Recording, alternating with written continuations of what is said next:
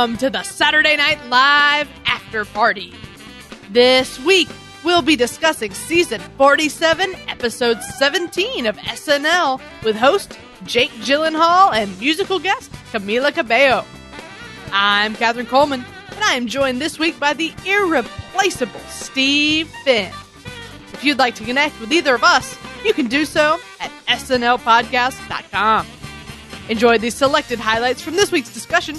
If you'd like to watch our full-length, ad-free sketch by sketch review, you can find it exclusively at patreon.com slash SNL podcast. It's our supporters that make this show possible. We are so thankful to everyone who's already come on board. All right, here we go.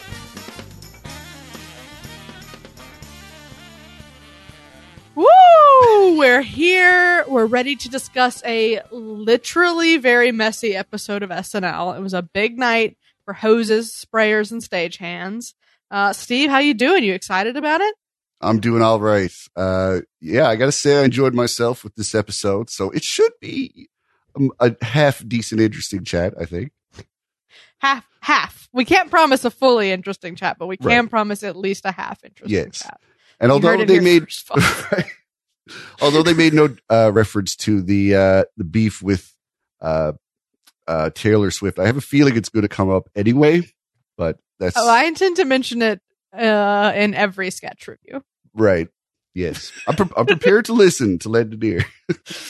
uh, it, this will be a four-hour-long episode, mostly about Taylor Swift. So buckle up. Let's get into the show. The cousins have built this woman her dream home with just a few small changes to accommodate her mother-in-law. Uh, I loved this. I love, love, love, love, loved it. I, I love that it starts out as such a straightforward parody of HGTV. You know, it's like this woman and her milk toast husband and the hosts are related and think they're witty. Uh, and then it's just this curveball of the mother-in-law and her 27 year old cat. um, and I thought there were such funny specific details and like, um, she thought it'd be better to have the medical equipment for the cat. The cat has a chair lift. Like all of that stuff was great. And then it layered again the old lady becoming more and more deranged all the way up to asking her son to hit his wife. like all of Kate's one liners were amazing. And I just thought this started in such a good grounded place and then reached such a crazily heightened place. Uh, I just, I loved everything about it. Did it, did it hit for you as much as it did for me? Oh, for sure. And yes, it was first of all set up really well as a HGTV show. Mhm. Um, you know the the uh those those little tilts they do up and down and and like the the music. It was all Mhm. it was all very spot on. Jake didn't even look like a real person, like the way he was done up. It was really eerie. uh, Yeah, it looked like he'd had just the world's worst facelift. but yeah, their cousin dynamic was making me laugh before we even got to the real meat of this. And that's, you know, just seeing the dynamics of a family, uh, that's just ruined by a man's, you know, total fear of his mother. Right. And this was, uh, first of all, you know, James Austin Johnson, you know, knocking out of the park with, with very little. This is, this is very a Mhm. less is more situation. Uh, and I thought his little subtle performance was just brilliant. But that prop, that prop that they made for that cat is just Oh, man. amazing. And you know, it it reminds me of like when you're making like a film or or or a short or something, and you get something that you really need for for the shoot. And it's like Mhm. it's going to be like your centerpiece, and you get it, and it just rejuvenates your whole passion for the project. I feel like that's Mhm. what they were feeling when like cat was finished and that puppet came in. They're like, "Yes, this is going to be amazing." This is it. Yeah. because like you just look at that thing and you're laughing. You don't even have to Mhm. put it in a sketch. Just show that, and and you and you're getting solid laughs.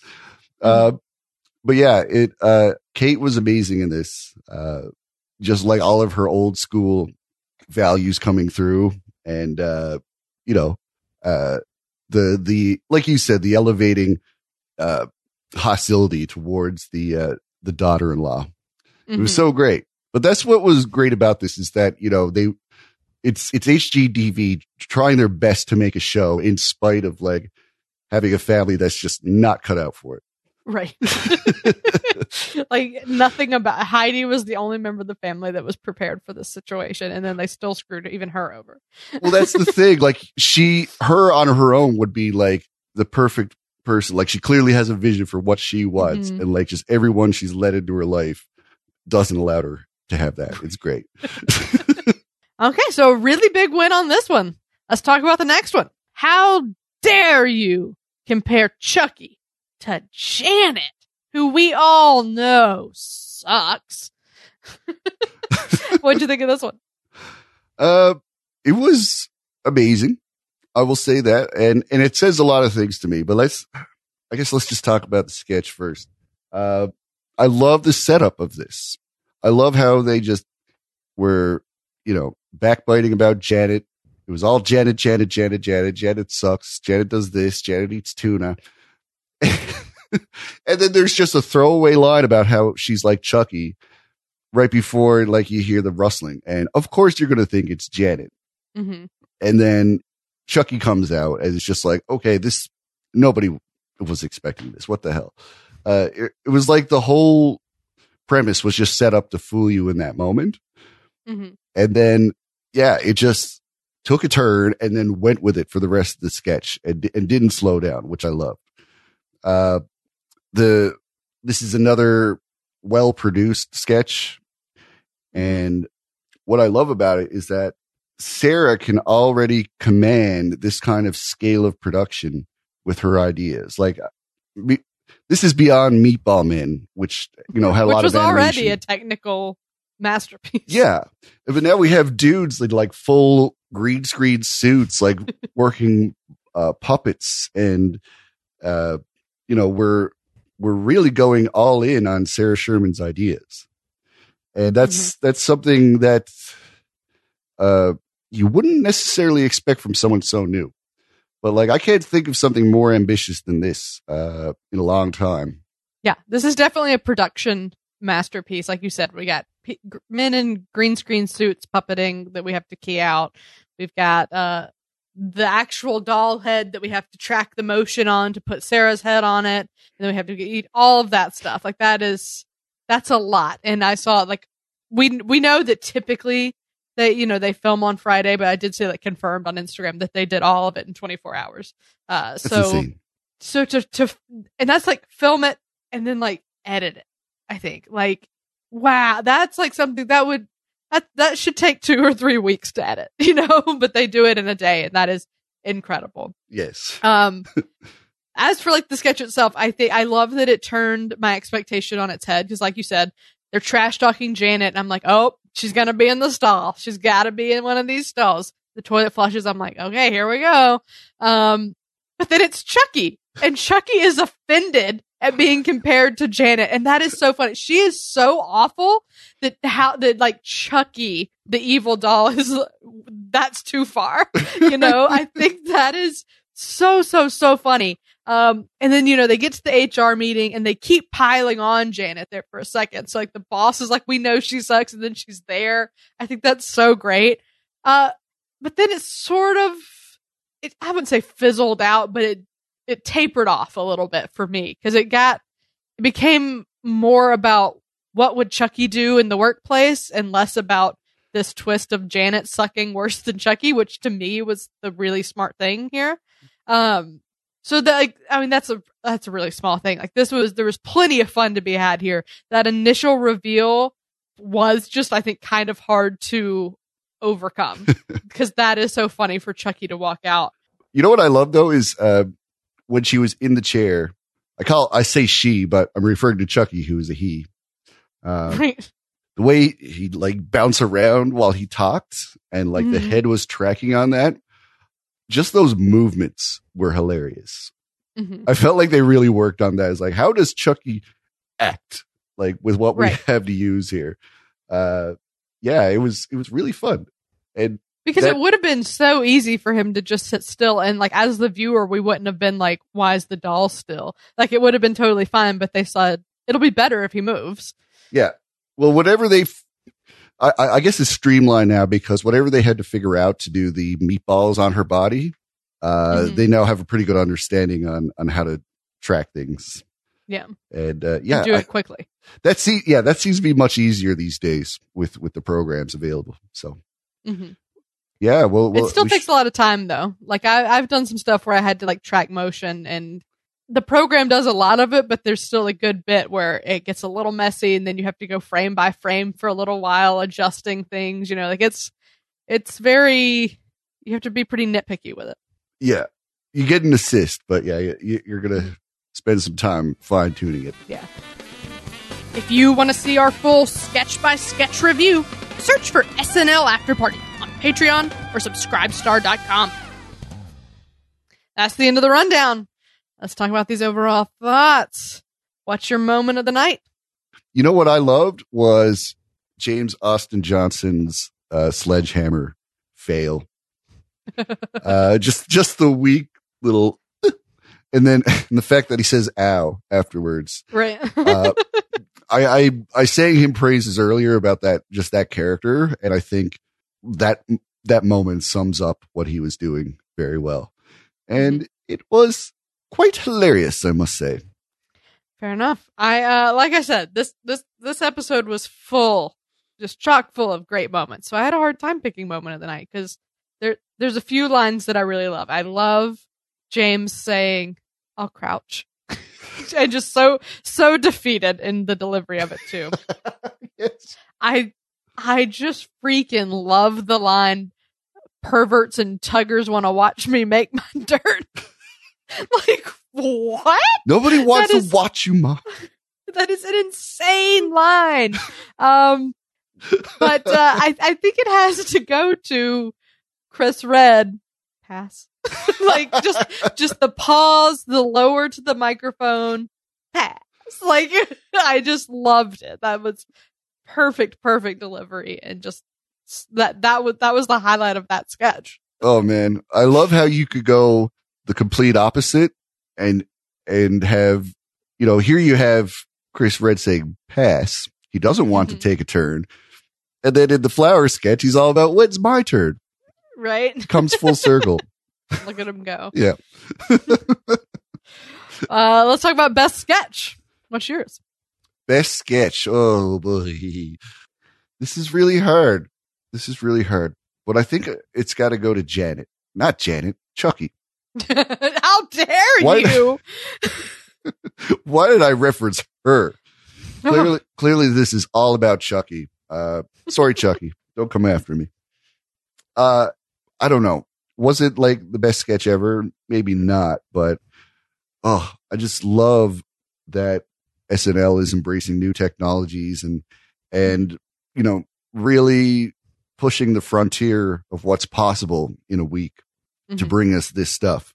And, you know, just to think of like back when they do like, I don't know, they, they, whenever they try to do parodies like that Gilda Radner thing where they try to do like a Fellini short and, you know, they spend so much time shooting it and trying to get that style of a filmmaker that like, there's almost no comedy in it. Like they never even had time to consider that. Uh, Mhm. I just feel like they can do things so fast now that we can get something that's visually, you know, really interesting and impressive in a lot of ways, but still have like a strong dose of comedy in there too. Mhm. Uh, we're at like the uh last season, the um the Shining parody that was just like masterfully done, but also very funny. yeah, yeah. So like form does not compromise compromise uh, content and vice versa Mhm. anymore. It's it's really great to Yeah. see. So I think it deserves it for that reason. Yeah, fair enough. Yeah, I loved I love to applaud an ambitious production uh, because I, I like that SNL goes for those, and and and I can't say enough about how well they pulled that off. Um, as just like a just like for more of like a writing something that I really liked and something that I really want to like send all my friends. My best sketch has to be Co- cousins like home makeover show. Okay, yeah. That's because what I I was. think it is so funny. I almost picked that. Yeah, it the, the cat from the cat puppet to just all of the layers that I mentioned earlier. Uh, and the, like, and that, I mean, that one had some good production stuff too, like the animations and stuff. You know, uh, yeah, that that one to me that was easily the standout of the night as far as like my biggest laughs go. So Awesome. that's the one. That's the one. Let's talk MVP. Who are you giving it to? Oh man. I think Chris Redd has got to get it. He drops into like almost every sketch and uh just almost outside of everything that's happening, he comes in and brings a whole extra flavor to sketches. That's what I love about Mhm. this. Like these sketches were, you know, they were what they were on their own. And then I feel like there was just like an extra element added by Chris, something Mhm. extra to laugh at that nobody asked for. But now the sketch is that much better. Yeah, I, I I totally agree. I thought about giving it to Ego because Ego was in so much, but I thought Chris made the play. Uh, like the things that he he was the best part of so many sketches. Um, you know, he in the cold open he had that moment where he screamed into his glove that was great, and then we had him the pass, which was my mo- uh, moment of the night, uh, and then the flower. Like there was just so much to love and just so many things that that Chris was he made it. You know, without Chris, the sketch wouldn't have been nearly as good. Um, so Chris Redd, unanimous MVP. Woohoo! Let's talk about the big one It's backwards. on a scale of classic, great, decent, weak, or train wreck. How would you rate this episode? Let's give it a decent. Come on. They did a good job, but let's come on. It's it's not uh it's not the the greatest outing of SNL ever. I I do owe it a lot of praise for, you know, some of the uh some of the aspirations that were realized. You know, they they shot high for a lot of things production wise. On a on a comedy basis, you know, this is pretty middle of the road at the end of the day. And I do appreciate the extra work they went through to get those laughs, but um, they've definitely made me laugh with less. And that's not to say I, I don't think they should have gone through the efforts they did, because I think that's what saved this show from being weak. Um, but yeah, I, I think I think they I think they cut it with a with a, a simple decent episode this week. Yeah, I think that's fair. I think it, it I it it leans towards weak as far as some I just had a lot of qualms about a lot of the sketches, but it gets a decent because there were moments to love, there were things to love and my god, the effort they put into making something great for us. Uh can't say enough. So I, I think it does get to decent. All right.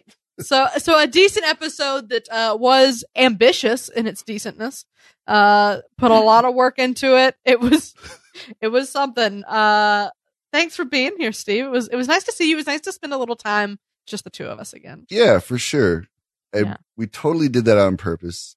mm-hmm. It's not because anyone we asked wasn't available. No. We we just decided just two of us. Let's do it. yeah I said you know, said you know what i miss steve I, I need a little bit more steve So just have a little one-on-one time. So yeah, uh, before we go, I do want to say real quick that uh, if anybody's in New York City on Thursday at 8 p.m., I will be in a character show called Jinx at uh, Young Ethel's in Park Slope, Brooklyn. So come on out. I'd love to see you. I'll try to make it. All right. Well, that is a wrap. Go to bed.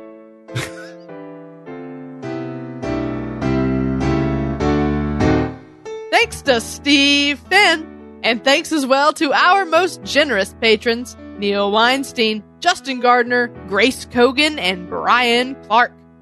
If you're enjoying our show, please subscribe on YouTube or wherever better podcasts can be found. Your subscription helps us grow, and your support is greatly appreciated. We'll be back in one week when SNL returns with host and musical guest Lizzo. But until then, this has been episode number 158 of the Saturday Night Live After Party Podcast. I'm Katherine Coleman. That's my story, I'm sticking to it.